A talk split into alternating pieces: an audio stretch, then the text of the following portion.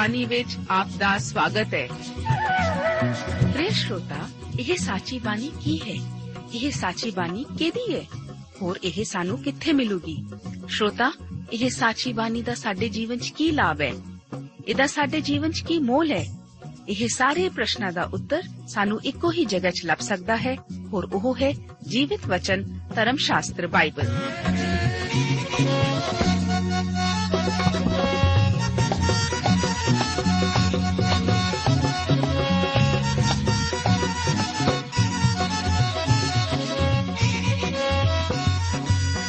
ਧਰਮ ਸ਼ਾਸਤਰ ਬਾਈਬਲ। ਉਹੀ ਜੀਵਿਤ ਵਚਨ ਦਾ ਅਸੀਂ ਇਸ ਕਾਰਜਕ੍ਰਮ ਵਿੱਚ ਅਧਿਐਨ ਕਰਾਂਗੇ।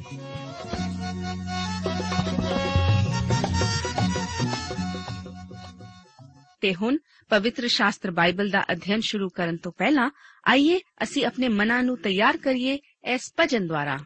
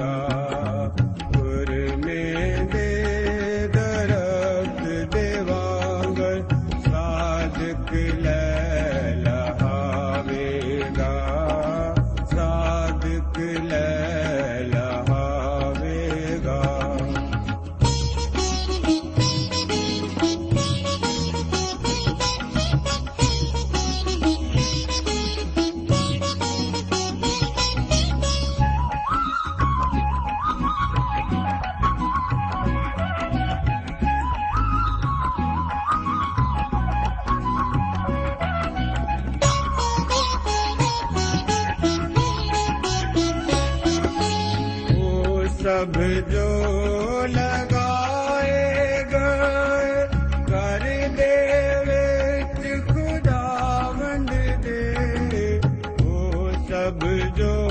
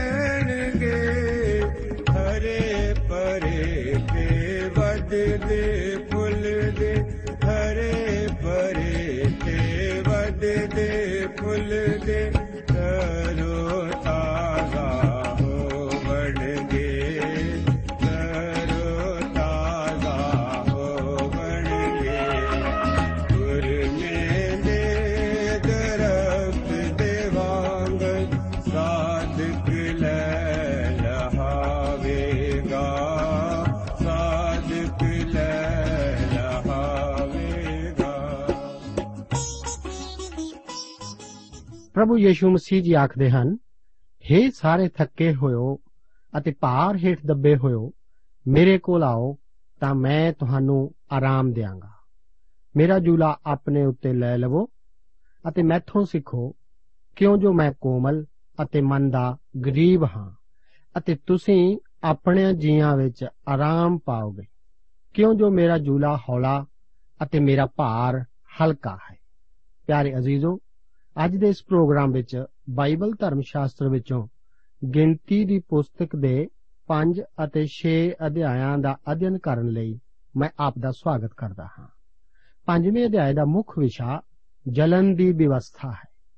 ਹੋ ਸਕਦਾ ਹੈ ਕਿ ਪਹਿਲਾਂ ਪਹਿਲਾਂ ਆਪ ਨੇ ਇਸ ਪੁਸਤਕ ਨੂੰ ਕੋਈ ਜ਼ਿਆਦਾ ਅਹਿਮੀਅਤ ਵਾਲੀ ਪੁਸਤਕ ਨਾ ਸਮਝਿਆ ਹੋਵੇ।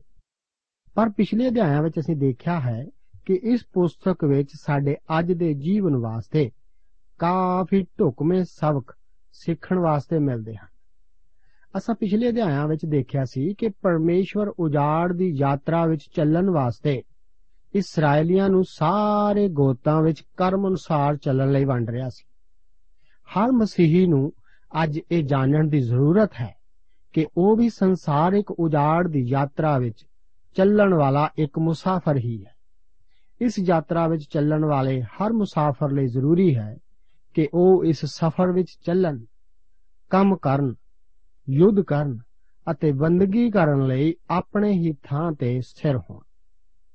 ਹੁਣ 5 ਤੋਂ 8 ਅਧਿਆਇਆਂ ਵਿੱਚ ਡੇਰੇ ਨੂੰ ਸ਼ੁੱਧ ਕਰਨ ਨਾਲ ਸੰਬੰਧਿਤ ਹਦਾਇਤਾਂ ਦਾ ਜ਼ਿਕਰ ਹੈ। ਅਸੀਂ ਇਸ ਗੱਲ ਨੂੰ ਯਾਦ ਰੱਖੀਏ ਕਿ ਇਸ ਸ਼ੁੱਧ ਕੀਤੇ ਜਾਣ ਦਾ ਕਾਰਨ ਇਹ ਸੀ ਕਿ ਉਹ ਇੱਕ ਪਵਿੱਤਰ ਪਰਮੇਸ਼ਵਰ ਦੀ ਸੇਵਾ ਕਰ ਰਹੇ ਸਨ। ਇੱਕ ਤੋਂ 4 ਆਇਤਾਂ ਵਿੱਚ ਮੌਤ ਅਤੇ ਬਿਮਾਰੀ ਦੁਆਰਾ ਹੋਣ ਵਾਲੀ ਅਸ਼ੁੱਧਤਾਈ ਦਾ ਵਰਣਨ ਇਸ ਤਰ੍ਹਾਂ ਹੈ। ਆਓ ਅਸੀਂ ਇਸ ਨੂੰ ਪਰਮੇਸ਼ਵਰ ਦੇ ਵਚਨ ਵਿੱਚੋਂ ਪੜ੍ਹਦੇ ਹਾਂ। ਲਿਖਿਆ ਹੈ, ਯਹੋਵਾ موسی ਨੂੰ ਬੋਲਿਆ ਇਸرائیਲੀਆਂ ਨੂੰ ਹੁਕਮ ਦੇ ਕਿ ਉਹ ਡੇਰੇ ਵਿੱਚੋਂ ਸਾਰੇ ਕੋੜੀਆਂ ਨੂੰ ਅਤੇ ਸਾਰੇ ਧਾਂਤ ਵਗਣ ਵਾਲਿਆਂ ਨੂੰ ਅਤੇ ਸਾਰੇ ਜਿਹੜੇ ਲੋਥਾਂ ਤੋਂ ਅਸ਼ੁੱਧ ਹੋਣ, ਭਾਵੇਂ ਨਰ, ਭਾਵੇਂ ਨਾਰੀ ਤੁਸੀਂ ਉਹਨਾਂ ਨੂੰ ਲੈ ਜਾ ਕੇ ਡੇਰੇ ਤੋਂ ਬਾਹਰ ਕੱਢਿਓ। ਤਾਂ ਜੋ ਉਹ ਉਹਨਾਂ ਦੇ ਡੇਰਿਆਂ ਨੂੰ, ਜਿਨ੍ਹਾਂ ਵਿੱਚ ਮੈਂ ਵਸਦਾ ਹਾਂ, ਅਸ਼ੁੱਧ ਨਾ ਕਰਨ। ਤਾਂ ਇਸرائیਲੀਆਂ ਨੇ ਐਵੇਂ ਹੀ ਕੀਤਾ ਅਤੇ ਉਹਨਾਂ ਨੂੰ ਡੇਰੇ ਤੋਂ ਬਾਹਰ ਕੱਢ ਦਿੱਤਾ, ਜਿਵੇਂ ਯਹੋਵਾ موسی ਨੂੰ ਬੋਲਿਆ, ਤਿਵੇਂ ਹੀ ਇਸرائیਲੀਆਂ ਨੇ ਕੀਤਾ। ਉਹਨਾਂ ਨੂੰ ਕੋੜੀ ਨੂੰ ਡੇਰੇ ਤੋਂ ਬਾਹਰ ਕੱਢਣ ਬਾਰੇ ਕਿਹਾ ਗਿਆ ਹੈ। ਭਾਵੇਂ ਇਹ ਹੁਕਮ ਸਾਨੂੰ ਬੜਾ ਜ਼ਾਲਮ ਜਾਪਦਾ ਹੈ, ਪਰ ਇਸ ਦਾ ਵੀ ਇੱਕ ਨਿਸ਼ਚਿਤ ਕਾਰਨ ਸੀ। ਉਹਨਾਂ ਵਿੱਚ ਅਸ਼ੁੱਧਤਾਈ ਅਤੇ ਬਿਮਾਰੀ ਦੇ ਫੈਲਣ ਦਾ ਡਰ ਸੀ, ਕਿਉਂਕਿ ਪਰਮੇਸ਼ਰ ਉਹਨਾਂ ਦੇ ਡੇਰੇ ਦੇ ਠੀਕ ਵਿਚਕਾਰ ਵਸਦਾ ਸੀ, ਇਸ ਕਰਕੇ ਜ਼ਰੂਰੀ ਸੀ ਕਿ ਇਸ ਨੂੰ ਅਸ਼ੁੱਧ ਨਾ ਕੀਤਾ ਜਾਵੇ। ਪਰਮੇਸ਼ਰ ਨੇ ਹੁਕਮ ਦਿੱਤਾ ਸੀ ਕਿ ਉਹਨਾਂ ਵਿੱਚੋਂ ਕੁਝ ਨੂੰ ਬਾਹਰ ਕੱਢਿਆ ਜਾਵੇ। ਪਰ ਇਹ ਆਪਣੇ ਆਪ ਨੂੰ ਦੂਸਰਿਆਂ ਤੋਂ ਚੰਗੇ ਸਮਝਣ ਵਾਲਿਆਂ ਦੁਆਰਾ ਨਹੀਂ ਸੀ ਕੀਤਾ ਜਾਣਾ, ਜੋ ਕਿ ਆਪਣੇ ਆਤਮਿਕ ਵਿਸ਼ੇਸ਼ ਅਧਿਕਾਰ ਦਾ ਵਿਖਾਵਾ ਕਰਨਾ ਚਾਹੁੰਦੇ ਹਨ ਇਹ ਤਾਂ ਪਰਮੇਸ਼ਵਰ ਦੀ ਆਗਿਆ ਦੁਆਰਾ ਕੀਤਾ ਜਾਣਾ ਸੀ। ਜਿਨ੍ਹਾਂ ਨੂੰ ਡੇਰੇ ਵਿੱਚੋਂ ਬਾਹਰ ਕੱਢਿਆ ਜਾਣਾ ਸੀ, ਉਹਨਾਂ ਵਿੱਚ ਕੋੜੀ ਸਭ ਤੋਂ ਪਹਿਲਾਂ ਸਨ। ਲੇਵੀਆਂ ਦੀ ਪੋਥੀ ਵਿੱਚ ਅਸੀਂ ਦੇਖਿਆ ਸੀ ਕਿ ਕੋੜ ਪਾਪ ਦੀ ਹੀ ਇੱਕ ਕਿਸਮ ਹੈ। ਮਾਸ ਦਾ ਸਰੀਰ ਦੇ ਅੰਦਰੋਂ ਕਿਸੇ ਹਾਲਤ ਵਿੱਚ ਉਭਰਨਾ ਮਨੁੱਖ ਦੇ ਗਿਰੇ ਹੋਏ ਸੁਭਾਅ ਨੂੰ ਹੀ ਪ੍ਰਗਟ ਕਰਦਾ ਸੀ। ਜ਼ਰੂਰੀ ਸੀ ਕਿ ਮਾਸ ਦੇ ਪਾਪਾਂ ਦਾ ਨਿਪਟਾਰਾ ਕੀਤਾ ਜਾਵੇ। ਸਾਨੂੰ ਇਹ ਜਾਣਨ ਦੀ ਜ਼ਰੂਰਤ ਹੈ ਕਿ ਪਰਮੇਸ਼ਵਰ ਦੇ ਨਾਲ ਨਾਲ ਚੱਲਣ ਅਤੇ ਉਸ ਨਾਲ ਸੰਗਤੀ ਕਰਨ ਲਈ ਸਾਡੀਆਂ ਜ਼ਿੰਦਗੀਆਂ ਦੇ ਸ਼ੁੱਧ ਕੀਤੇ ਜਾਣਾ ਬਹੁਤ ਜ਼ਰੂਰੀ ਹੈ। ਜੇਕਰ ਅਸੀਂ ਜਾਣਬੁੱਝ ਕੇ ਪਾਪ ਵਿੱਚ ਜੀਵਨ ਬਿਤਾਈਏ, ਤਾਂ ਪਰਮੇਸ਼ਵਰ ਨਾ ਤਾਂ ਸਾਨੂੰ ਅਸੀਸ ਦੇਵੇਗਾ ਅਤੇ ਨਾ ਹੀ ਸਾਡੇ ਨਾਲ ਨਾਲ ਚੱਲੇਗਾ।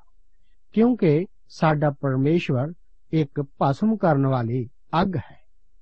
ਪਰਮੇਸ਼ਵਰ ਪਵਿੱਤਰਾਂ ਦੀ ਗੋਸ਼ਟੀ ਵਿੱਚ ਅਤ ਭਿਆਨਕ ਹੈ ਅਤੇ ਆਪਣੇ ਦੁਆਲਿਆਂ ਦੇ ਸਾਰਿਆਂ ਨਾਲੋਂ ਭੈਦਾਇਕ ਹੈ। ਅੱਜ ਲੋਕ ਕਲੀਸਿਆ ਵਿਚਲੇ ਲੋਕਾਂ ਦੇ ਜੀਵਨ ਵਿਚਲੇ ਪਾਪਾਂ ਨੂੰ ਦੇਖ ਕੇ ਅੱਖਾਂ ਮੀਚੀ ਬੈਠੇ ਹਨ। ਜੇਕਰ ਕਲੀਸਿਆ ਦੇ ਸਾਰੇ ਲੋਕ ਆਪਣੇ ਆਪਣੇ ਜੀਵਨ ਵਿਚਲੇ ਪਾਪਾਂ ਦਾ ਨਿਪਟਾਰਾ ਕਰ ਲੈਣ, ਤਾਂ ਹੀ ਕਲੀਸਿਆ ਵਿੱਚ ਬੇਦਾਰੀ ਆਵੇਗੀ। ਮਾਸ ਨਾਲ ਸੰਬੰਧਿਤ ਪਾਪ ਕੂੜ ਦੀ ਤਰ੍ਹਾਂ ਹੀ ਹਨ। ਜਦੋਂ ਤੱਕ ਅਸੀਂ ਪਾਪ ਦਾ ਨਿਪਟਾਰਾ ਨਹੀਂ ਕਰ ਲੈਂਦੇ, ਪਰਮੇਸ਼ਵਰ ਸਾਨੂੰ ਅਸੀਸ ਬਿਲਕੁਲ ਨਹੀਂ ਦੇਵੇਗਾ। ਅੱਗੇ ਪੰਜ ਅਧਿਆਏ ਉਸ ਦੀਆਂ 5 ਅਤੇ 7 ਆਇਤਾਂ ਵਿੱਚ ਦੋਸ਼ ਦਾ ਵੱਟਾ ਭਰਨ ਦਾ ਜ਼ਿਕਰ ਇਸ ਤਰ੍ਹਾਂ ਹੈ। ਲਿਖਿਆ ਹੈ, ਯਹੋਵਾ ਮੂਸਾ ਨੂੰ ਬੋਲਿਆ ਇਸرائیਲੀਆਂ ਨੂੰ ਬੋਲ ਕਿ ਜਦ ਕੋਈ ਮਨੁੱਖ ਅਥਵਾ ਤੀਵੀਂ ਕੋਈ ਯਹੋਵਾ ਤੋਂ ਬੇਈਮਾਨ ਹੋ ਜਾਵੇ ਔਰ ਉਹ ਪ੍ਰਾਣੀ ਦੋਸ਼ੀ ਠਹਿਰੇ, ਤਾਂ ਉਹ ਆਪਣੇ ਪਾਪ ਦਾ ਅਕਰਾਰ ਕਰੇ, ਜਿਹੜਾ ਉਸਨੇ ਕੀਤਾ ਹੈ ਅਤੇ ਉਹ ਆਪਣੇ ਦੋਸ਼ ਦਾ ਪੂਰਾ ਵੱਟਾ ਭਰੇ ਅਤੇ ਉਹ ਉਸ ਦੇ ਨਾਲ ਪੰਜਵਾਂ ਹਿੱਸਾ ਵੱਧ ਪਾ ਕੇ ਉਹਨੂੰ ਦੇਵੇ, ਜਿਹਦਾ ਉਹ ਦੋਸ਼ੀ ਹੋਇਆ ਹੈ। ਜੱਕੀ ਵੀ ਇਹੋ ਕੁਝ ਕਰਨ ਦੀ ਪੇਸ਼ਕਸ਼ ਪ੍ਰਭੂ ਯੀਸ਼ੂ ਅੱਗੇ ਕਰ ਰਿਹਾ ਸੀ। ਲੂਕਾ 19 ਦੇ ਆਇਓ ਦੀ 8 ਆਇਤ ਵਿੱਚ ਉਹ ਆਖ ਰਿਹਾ ਸੀ ਕਿ ਪ੍ਰਭੂ ਜੀ, ਵੇਖ, ਮੈਂ ਆਪਣਾ ਅੱਧਾ ਮਾਲ ਕੰਗਾਲਾਂ ਨੂੰ ਦਿੰਦਾ ਹਾਂ। ਔਰ ਜੇ ਕਿਸੇ ਉੱਤੇ ਊਜ ਲਾ ਕੇ ਕੁਝ ਲੈ ਲਿਆ ਹੈ ਤਾਂ ਚੌਗਣਾ ਮੋੜ ਦਿੰਦਾ ਹਾਂ। ਉਹ ਤਾਂ ਮੂਸਾ ਨੇ ਕੰਮ ਦੀ ਮੰਗ ਨਾਲੋਂ ਵੀ ਵੱਧ ਕੇ ਕਰਨ ਨੂੰ ਤਿਆਰ ਸੀ। ਤੋਬਾ ਕਰਨ ਦਾ ਭਾਵ ਸੱਚਮੁੱਚ ਇਹ ਕਹਿਣ ਤੋਂ ਵੱਧ ਕੇ ਹੈ ਕਿ ਮੈਨੂੰ ਅਫਸੋਸ ਹੈ।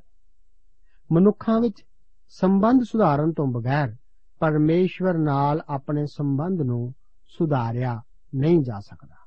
ਦੂਸਰਾ ਕੋਰਿੰਥੀਆਂ ਦੀ ਪੱਤਰੀ 7 ਅਧਿਆਇ ਉਸ ਦੀ 10 ਆਇਤ ਦੇ ਵਚਨ ਹਨ, ਕਿਉਂ ਜੋ ਪਰਮੇਸ਼ਵਰ ਜੋਗ ਉਦਾਸੀ ਮੁਕਤੀ ਲਈ ਅਜਿਹੀ ਤੋਬਾ ਪੈਦਾ ਕਰਦੀ ਹੈ, ਜਿਸ ਤੋਂ ਕੋਈ ਨਹੀਂ ਪਛਤਾਉਂਦਾ, ਪਰ ਸੰਸਾਰ ਦੀ ਉਦਾਸੀ ਮੌਤ ਨੂੰ ਪੈਦਾ ਕਰਦੀ ਹੈ।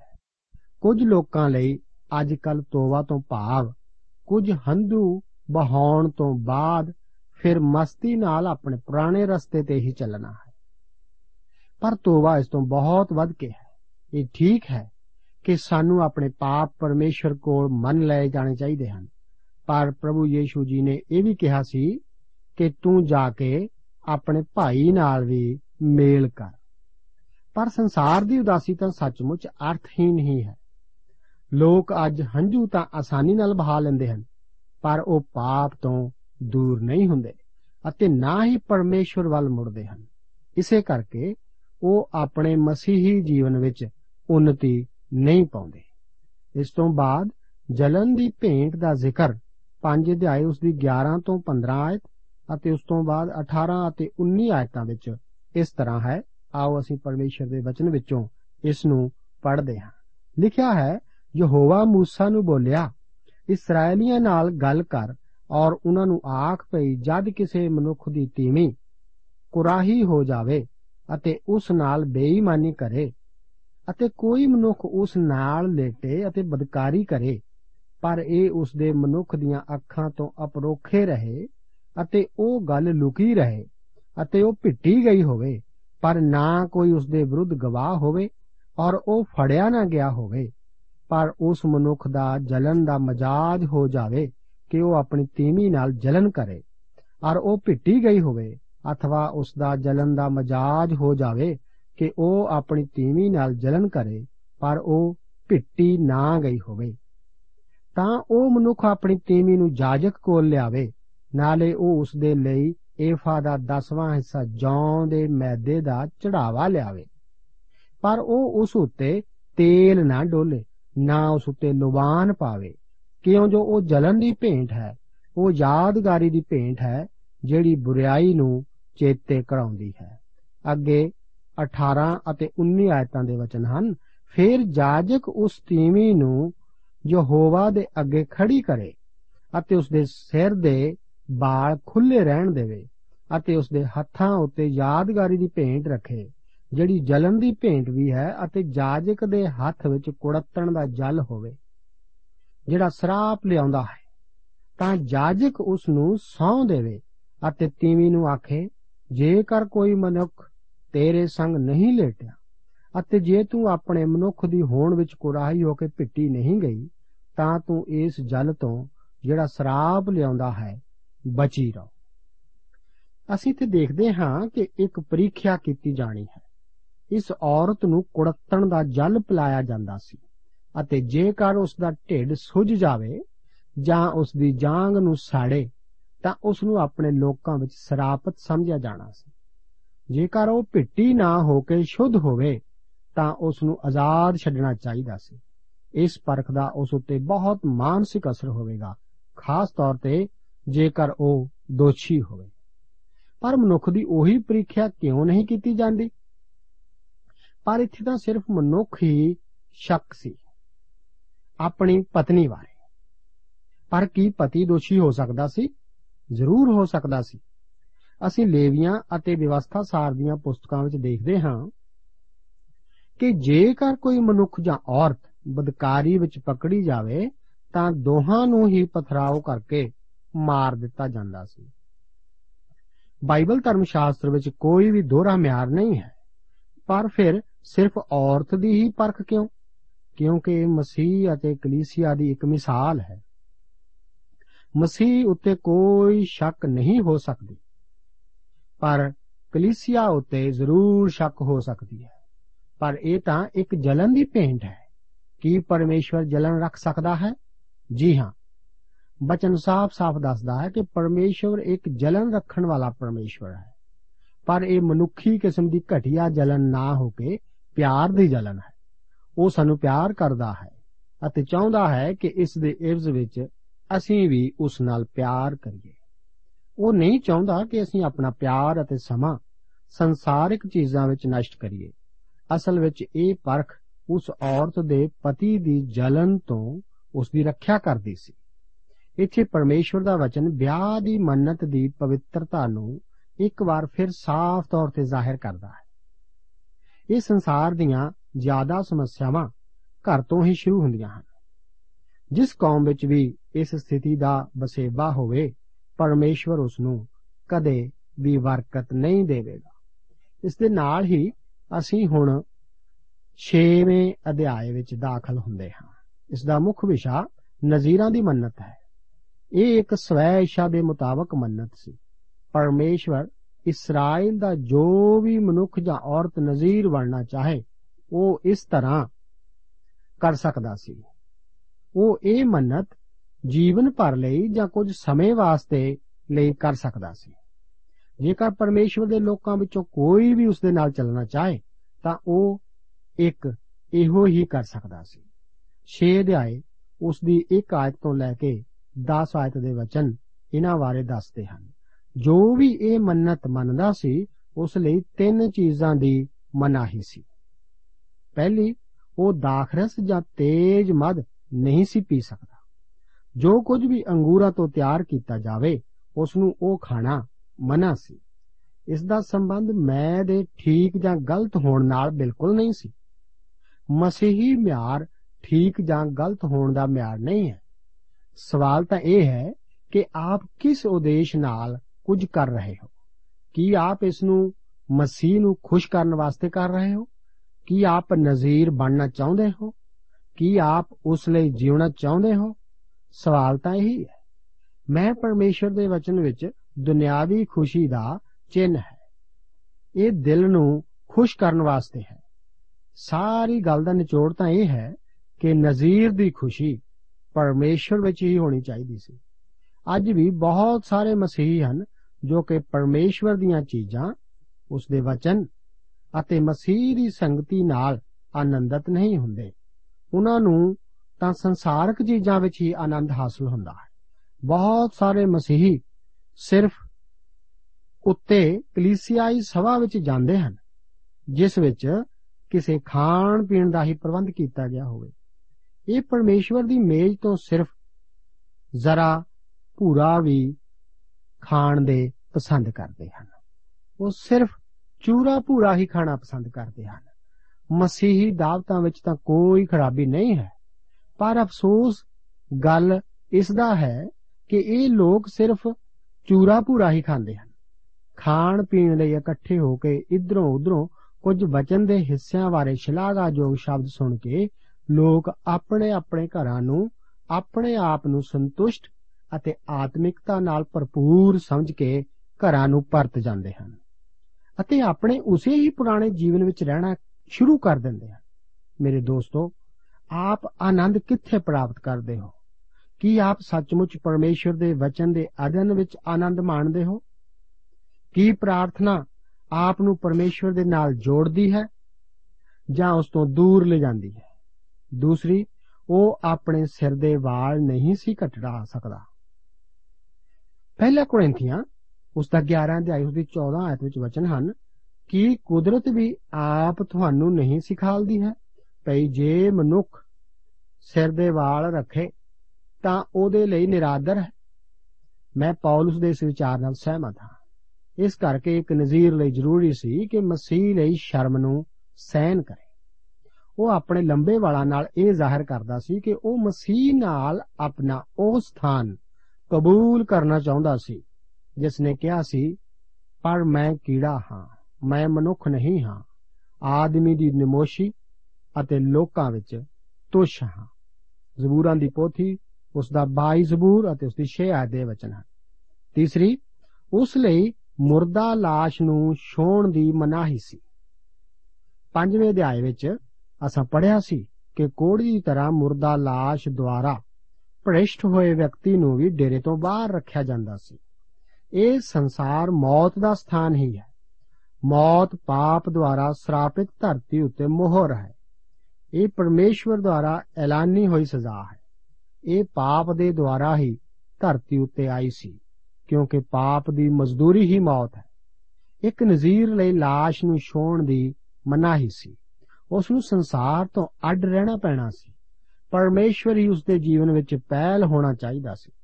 ਪ੍ਰਭੂ ਯੀਸ਼ੂ ਜੀ ਨੇ ਕਿਹਾ ਸੀ ਕਿ ਜੋ ਕੋਈ ਪਿਓ ਜਾਂ ਮਾਂ ਨੂੰ ਮੇਰੇ ਨਾਲੋਂ ਵੱਧ ਪਿਆਰ ਕਰਦਾ ਹੈ, ਮੇਰੇ ਯੋਗ ਨਹੀਂ, ਅਤੇ ਜੋ ਕੋਈ ਪੁੱਤਰ ਜਾਂ ਧੀ ਨੂੰ ਮੇਰੇ ਨਾਲੋਂ ਵੱਧ ਪਿਆਰ ਕਰਦਾ ਹੈ, ਮੇਰੇ ਯੋਗ ਨਹੀਂ। ਪਰਮੇਸ਼ਰ ਨੂੰ ਉਸਦੇ ਪਿਆਰਿਆਂ ਨਾਲੋਂ ਉੱਪਰ ਸਮਝਿਆ ਜਾਣਾ ਚਾਹੀਦਾ ਹੈ। ਇਹ ਮੰਨਤ ਤਾਂ ਸਵੈ ਇੱਛਾ ਦੇ ਮੁਤਾਬਿਕ ਸੀ, ਪਰ ਜੋ ਆਪਣਾ ਜੀਵਨ ਪਰਮੇਸ਼ਵਰ ਦੇ ਪ੍ਰਤੀ ਸਮਰਪਿਤ ਕਰਨਾ ਚਾਹੇ, ਉਹ ਇੰਜ ਕਰ ਸਕਦਾ ਸੀ। ਕੀ ਪਰਮੇਸ਼ਵਰ ਹੀ ਆਪ ਦਾ ਆਨੰਦ ਹੈ? ਕੀ ਆਪ ਉਸ ਦੀ ਖਾਤਰ ਸ਼ਰਮਿੰਦਗੀ ਝੱਲਣਾ ਚਾਹੁੰਦੇ ਹੋ? ਅਤੇ ਦੀਨਤਾ ਦੀ ਜਗ੍ਹਾ ਲੈਣਾ ਚਾਹੁੰਦੇ ਹੋ? ਕੀ ਆਪ ਲਈ ਪਹਿਲ ਪਰਮੇਸ਼ਵਰ ਹੀ ਹੈ? ਨਜ਼ੀਰ ਦੀ ਮੰਨਤ ਮੰਨਤ ਦੀ ਤਰ੍ਹਾਂ ਪਰਮੇਸ਼ਵਰ ਦੇ ਨਾਲ ਨਾਲ ਚੱਲਣਾ ਵੀ ਵਿਸ਼ਵਾਸੀ ਦੀ ਸਵੈ ਇੱਛਾ ਦੇ ਮੁਤਾਬਕ ਹੀ ਹੈ। ਇਹ ਵੀ ਸਮਰਪਣ ਵਾਲਾ ਕੰਮ ਹੀ ਹੈ। ਜ਼ਰੂਰੀ ਹੈ ਕਿ ਆਪ ਵਿੱਚ ਇਸ ਵਾਸਤੇ ਖਾਹਿਸ਼ ਹੋਵੇ। ਅਸਲ ਵਿੱਚ ਅਸੀਂ ਖਾਲੀ ਹੱਥੀਂ ਪਰਮੇਸ਼ਵਰ ਕੋਲ ਆ ਕੇ ਆਪਣੇ ਆਪ ਨੂੰ ਹੀ ਉਸ ਦੇ ਅੱਗੇ ਭੇਂਟ ਕਰਦੇ ਹਾਂ, ਜਿਸ ਵਿੱਚ ਸਾਡੀ ਬੰਦਗੀ, ਸ਼ਰਧਾ, ਪਿਆਰ, ਸੇਵਾ ਅਤੇ ਸਮਾਂ ਸਭ ਕੁਝ ਸ਼ਾਮਲ ਹੈ। ਕਈ ਵਾਰ ਆਪਣੇ ਆਪ ਨੂੰ ਪਰਮੇਸ਼ਵਰ ਦੇ ਸਮਰਪਿਤ ਕਰਕੇ ਆਪ ਇਕੱਲੇ ਮਹਿਸੂਸ ਕਰਦੇ ਹੋ। ਜ਼ਰੂਰੀ ਹੈ ਕਿ ਆਪ ਦੇ ਜੀਵਨ ਵਿੱਚ ਉਹ ਪਹਿਲਾ ਹੋਵੇ। ਹਮੇਸ਼ਾ ਯਾਦ ਰੱਖੋ ਕਿ ਜੇਕਰ ਆਪ ਆਪਣੇ ਆਪ ਨੂੰ ਪ੍ਰਭੂ ਨੂੰ ਦੇਣਾ ਚਾਹੁੰਦੇ ਹੋ, ਤਾਂ ਜ਼ਰੂਰੀ ਹੈ ਕਿ ਮਸੀਹ ਹੀ ਆਪ ਦੀ ਪਹਿਲ ਹੋਵੇ। ਜ਼ਰੂਰੀ ਹੈ ਕਿ ਆਪ ਦੀ ਸੰਤੁਸ਼ਟੀ ਅਤੇ ਆਪ ਦਾ ਆਨੰਦ ਸਿਰਫ ਉਸੇ ਵਿੱਚ ਹੋਵੇ। ਮੇਰੇ ਵਿਚਾਰ ਅਨੁਸਾਰ ਅੱਜ ਬਹੁਤੇ ਲੋਕ ਮਹਾਨ ਅਸੀਸ ਤੋਂ ਵਾਂਝੇ ਹਨ। ਹੋ ਸਕਦਾ ਹੈ ਕਿ ਇਸ ਸਮੇਂ ਵੀ ਆਪ ਪ੍ਰੀਖਿਆ ਦੇ ਇੱਕ ਖਾਸ ਦੌਰ ਵਿੱਚੋਂ ਗੁਜ਼ਰ ਰਹੇ ਹੋਵੋ। ਆਪ ਆਪਣੇ ਆਪ ਨੂੰ ਪਰਮੇਸ਼ਰ ਵਾਸਤੇ ਅੱਡ ਕਿਉਂ ਨਹੀਂ ਕਰਦੇ? ਇਸ ਤਰ੍ਹਾਂ ਆਪ ਦੀ ਪ੍ਰੀਖਿਆ ਹੋਰ ਵੀ ਸਹਿਣਯੋਗ ਹੋ ਜਾਵੇਗੀ। ਮਸੀਹ ਦੇ ਜੂਲੇ ਨੂੰ ਝੁਕਣਾ ਸੱਚਮੁੱਚ ਅਨੋਖਾ ਹੀ ਹੈ। ਜੇਕਰ ਨਜ਼ੀਰ ਭ੍ਰਿਸ਼ਟ ਹੋ ਜਾਵੇ, ਤਾਂ ਉਸ ਨੂੰ ਭੇਂਟ ਲਿਆਉਣੀ ਪੈਂਦੀ ਸੀ। ਇੱਕ ਮੰਨੀ ਹੋਈ ਮੰਨਤ ਨੂੰ ਮੰਨਣਾ ਜ਼ਰੂਰੀ ਹੈ। ਜੇਕਰ ਇਹ ਮੰਨਤ ਤੋੜੀ ਜਾਵੇ, ਤਾਂ ਇਸ ਦਾ ਸਿੱਟਾ ਭਿਆਨਕ ਹੀ ਸੀ। ਬਹੁਤੇ ਮਸੀਹਾਂ ਦੀ ਤਰਸਯੋਗ ਹਾਲਤ ਅੱਜ ਉਹਨਾਂ ਦੇ ਪਰਮੇਸ਼ਵਰ ਅੱਗੇ ਮੰਨੀਆਂ ਮੰਨਤਾਂ ਨੂੰ ਪੂਰਾ ਨਾ ਕਰਨ ਕਰਕੇ ਹੀ ਹੈ। ਉਹ ਬਾਰ-ਬਾਰ ਪਰਮੇਸ਼ਵਰ ਦਾ ਨਿਰਾਦਰ ਕਰਦੇ ਹਨ। ਅਖੀਰ ਨੂੰ ਉਹਨਾਂ ਦੇ ਜੀਵਨ ਦੀ ਕੋਈ ਨਾ ਕੋਈ ਘਟਨਾ ਉਹਨਾਂ ਦੇ ਵਿਸ਼ਵਾਸ ਨੂੰ ਵੀ ਤਬਾਹ ਕਰ ਦਿੰਦੀ ਹੈ। ਕਈ ਲੋਕ ਇਸੇ ਡਰ ਦੇ ਮਾਰੇ ਪਰਮੇਸ਼ਵਰ ਨਾਲ ਕੋਈ ਵਾਅਦਾ ਅੱਜਕੱਲ ਕਰਦੇ ਹੀ ਨਹੀਂ ਕਿ ਉਹ ਇਸ ਨੂੰ ਪੂਰਾ ਕਿਵੇਂ ਕਰਨਗੇ। ਕਿਉਂਕਿ ਉਹਨਾਂ ਲਈ ਨਵੀਂ ਕਾਰ ਜਾਂ ਟੀਵੀ ਖਰੀਦਣ ਦੀ ਇੱਛਾ ਇਸ ਨਾਲੋਂ ਜ਼ਿਆਦਾ ਪ੍ਰਬਲ ਹੋ ਸਕਦੀ ਹੈ। ਇਸੇ ਕਰਕੇ ਹੀ ਅੱਜ ਲੋਕ ਕਈ ਬਰਕਤਾਂ ਤੋਂ ਵਾਂਝੇ ਹਨ। ਪਰਮੇਸ਼ਰ ਹਮੇਸ਼ਾ ਆਪ ਦੀ ਵਿਸ਼ਵਾਸਯੋਗਤਾ ਤੇ ਬਰਕਤ ਦੇਵੇਗਾ। ਇਸ ਬਾਰੇ ਆਪ ਨੂੰ ਗੰਭੀਰਤਾ ਨਾਲ ਵਿਚਾਰ ਕਰਨ ਦੀ ਜ਼ਰੂਰਤ ਹੈ, ਮੇਰੇ ਦੋਸਤ। ਅੱਗੇ 6 ਅਧਿਆਏ, ਉਸ ਦੀਆਂ 22 ਅਤੇ 27 ਆਇਤਾਂ ਵਿੱਚ ਪਰਮੇਸ਼ਰ ਦੇ ਵਚਨ, ਇੱਥੇ ਪੁਰਾਣੇ ਨੇਮ ਵਿੱਚ ਤ੍ਰਿਏਕ ਪਰਮੇਸ਼ਰ ਦਾ ਜ਼ਿਕਰ ਕਰਦੇ ਹਨ ਪਰਮੇਸ਼ਰ ਪਿਤਾ ਸਾਰੀਆਂ ਬਰਕਤਾਂ ਦਾ ਸੋਮਾ ਹੈ। ਪ੍ਰਭੂ ਯੀਸ਼ੂ ਮਸੀਹ ਹੀ ਹੈ ਜੋ ਕਿ ਆਪਣੇ ਚਿਹਰੇ ਨੂੰ ਸਾਡੇ ਉੱਤੇ ਚਮਕਾਉਂਦਾ ਹੈ। ਪਵਿੱਤਰ ਆਤਮਾ ਹੀ ਸਾਨੂੰ ਸ਼ਾਂਤੀ ਦਿੰਦਾ ਹੈ। ਸਿਰਫ ਇਸ ਰਾਹੇ ਦੁਆਰਾ ਕੋਈ ਪਰਮੇਸ਼ਰ ਕੋਲ ਆ ਕੇ ਪਰਮੇਸ਼ਵਰ ਦੀ ਸ਼ਾਂਤੀ ਦਾ ਅਨੁਭਵ ਕਰ ਸਕਦਾ ਹੈ। ਸਿਰਫ ਉਹੀ ਹੈ ਜੋ ਇਹਨਾਂ ਸਾਰੀਆਂ ਚੀਜ਼ਾਂ ਨੂੰ ਸਾਡੇ ਦਿਲਾਂ ਅੰਦਰ ਵਾਸਤਵਿਕ ਜਾਂ ਸੱਚਾ ਜਾਂ ਅਸਲੀ ਬਣਾਉਂਦਾ ਹੈ। ਗਿਣਤੀ ਕਰਨ ਤੋਂ ਬਾਅਦ ਹਰ ਇੱਕ ਨੂੰ ਆਪਣੇ ਥਾਂ ਅਤੇ ਝੰਡੇ ਦਾ ਪਤਾ ਸੀ। ਇਸ ਤੋਂ ਬਾਅਦ ਡੇਰੇ ਨੂੰ ਸ਼ੁੱਧ ਕਰਨ ਤੋਂ ਪਿੱਛੋਂ ਹੁਣ ਪਰਮੇਸ਼ਰ ਉਹਨਾਂ ਨੂੰ ਬਰਕਤਾਂ ਦੇ ਰਿਹਾ ਹੈ। ਕਈ ਕਲੀਸਿਆਵਾਂ ਦੇ ਬਰਕਤਾਂ ਤੋਂ ਵਾਂਝਾ ਹੋਣ ਦਾ ਕਾਰਨ ਯਾਤਰਾ ਲਈ ਤਿਆਰੀ ਨਾ ਕਰਨਾ ਹੀ ਹੈ। ਉਹ ਉਸ ਸਿਪਾਹੀ ਦੀ ਤਰ੍ਹਾਂ ਹਨ ਜੋ ਬਿਨਾਂ ਬੈਲਟ ਲਗਾਏ ਆਪਣੀ ਬੰਦੂਕ ਲਟਕਾਉਣ ਵਿੱਚ ਅਸਮਰਥ ਹੈ। ਪੌਲਸ ਆਖਦਾ ਹੈ ਕਿ ਸਾਰੀਆਂ ਗੱਲਾਂ ਢੱਬ ਸਿਰ ਅਤੇ ਜੁਗਤੀ ਨਾਲ ਹੋਣ। ਆਪਣੇ ਵਰਦਾਨ ਨੂੰ ਪਛਾਣੋ ਅਤੇ ਪ੍ਰਭੂ ਲਈ ਉਸ ਨੂੰ ਵਰਤੋ ਅਤੇ ਆਪਣੇ ਜੀਵਨ ਨੂੰ ਪਵਿੱਤਰ ਰੱਖੋ। ਇਹ ਕਿੰਨੀ ਅਦਭੁਤ ਗੱਲ ਹੈ ਇੱਥੇ। ਸੱਚਮੁੱਚ ਇਹ ਕਿੰਨਾ ਅਦਭੁਤ ਅਧਿਆਇ ਹੈ। ਪ੍ਰਭੂ ਆਪ ਨੂੰ ਇਹਨਾਂ ਵਚਨਾਂ ਨਾਲ ਬਰਕਤ ਦੇ।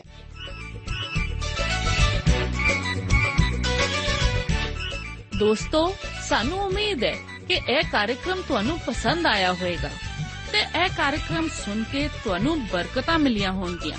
ਜੇ ਤੁਸੀਂ ਇਹ ਕਾਰਜਕ੍ਰਮ ਦੇ ਬਾਰੇ ਕੁਝ ਪੁੱਛਣਾ ਚਾਹੁੰਦੇ ਹੋ, ਤੇ ਸਾਨੂੰ ਇਸ ਪਤੇ ਤੇ ਲਿਖੋ। Programme Sachi Bani, post box number 1715 sector 36 Chandigarh